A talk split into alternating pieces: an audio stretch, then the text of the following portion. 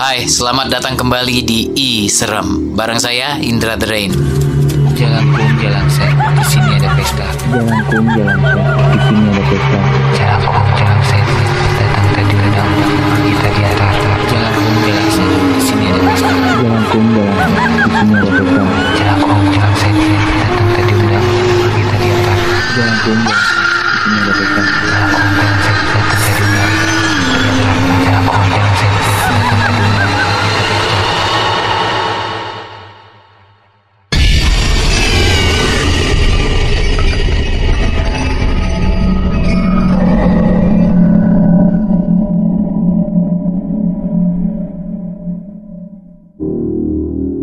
Hai, selamat datang kembali di Iseram bersama saya Indra Terdaim. Sebelum kita mulai podcast hari ini, buat kamu yang punya pengalaman menyeramkan atau mistis atau apapun yang berbau horor, boleh share, kirimkan ke kita ke Instagram at iradiojakarta.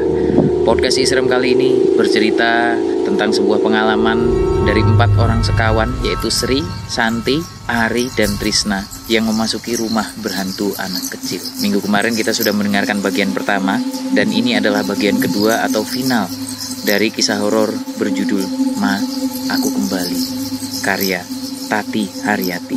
Selamat mendengarkan.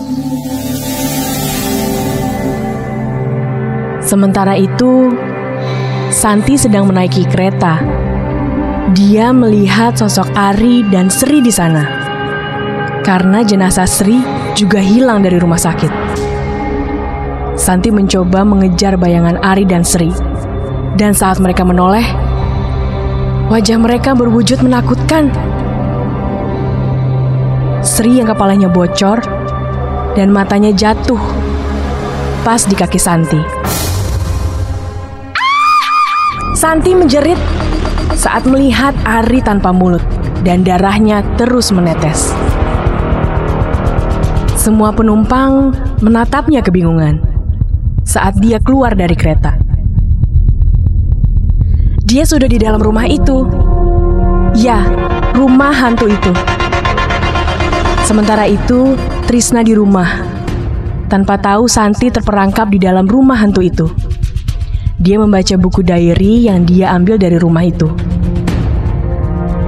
Di sana tertulis, seorang wanita yang sangat menginginkan seorang anak.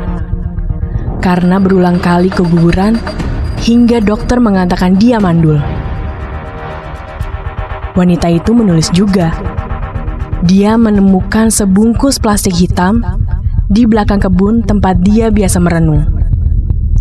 Dia membuka plastik itu. Ada seorang bayi seperti prematur, kulitnya membiru. Tapi saat dia meraba tangan bayi itu, ada getar lemah. Dia bergegas membawa pulang bungkusan itu. Ia langsung ke rumah sakit. Bayi itu terselamatkan dan hidup.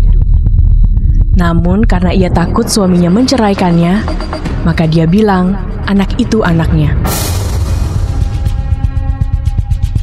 Saat sedang serius membaca, mulut Trisna diputar seratus delapan puluh derajat ke belakang oleh tangan anak kecil.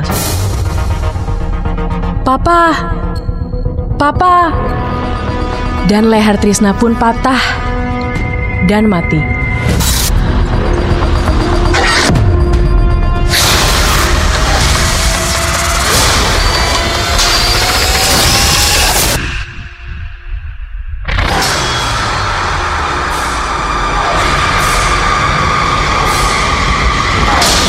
Di dalam rumah hantu itu, Santi tersadar di kamar, tempat melihat sosok anak itu.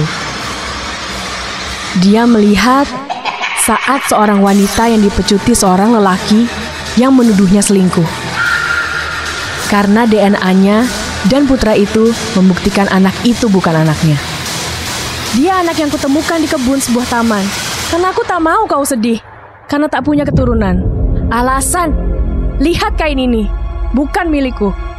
Ucap wanita itu membela diri. Santi terkejut. Dia mengenali kain syal itu pemberian Trisna. Bagaimana aku lupa kejadian dua tahun lalu itu?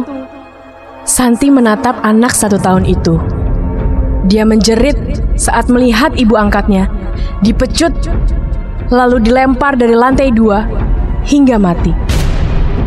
Dan ayah angkatnya mengejar anak itu, mengikat tangan dan kakinya. Entah setan apa yang masuk ke dalam laki-laki itu. Dia memecut dan menyundut tubuh anak itu dengan rokok.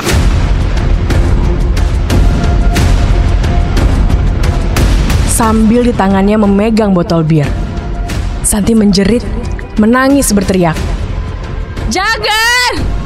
Jangan!" Karena anak itu menangis, laki-laki naik pitam, lalu memecahkan botol itu dan memasukkannya ke mulut anak itu agar diam. Santi pingsan. Kamu tahu? Saat dia sadar, seolah mimpi karena terdengar suara canda Sri, Ari, dan Trisna di ruang makan. Namun setelah keluar, mereka dalam keadaan mengerikan. Sama seperti saat mereka mati menyapanya.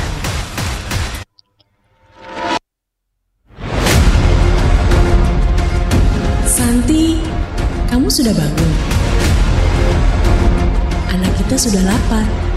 Dan anak itu berdiri di sampingnya, memanggil dengan sebutan, "Mah, aku kembali." Menurutmu, Santi sudah mati atau tidak? Atau mereka menariknya ke dalam dunia mereka?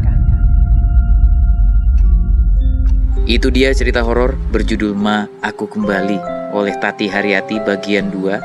Sampai ketemu lagi minggu depan dengan cerita-cerita horor lainnya. Saya Indra Terdaim, undur diri.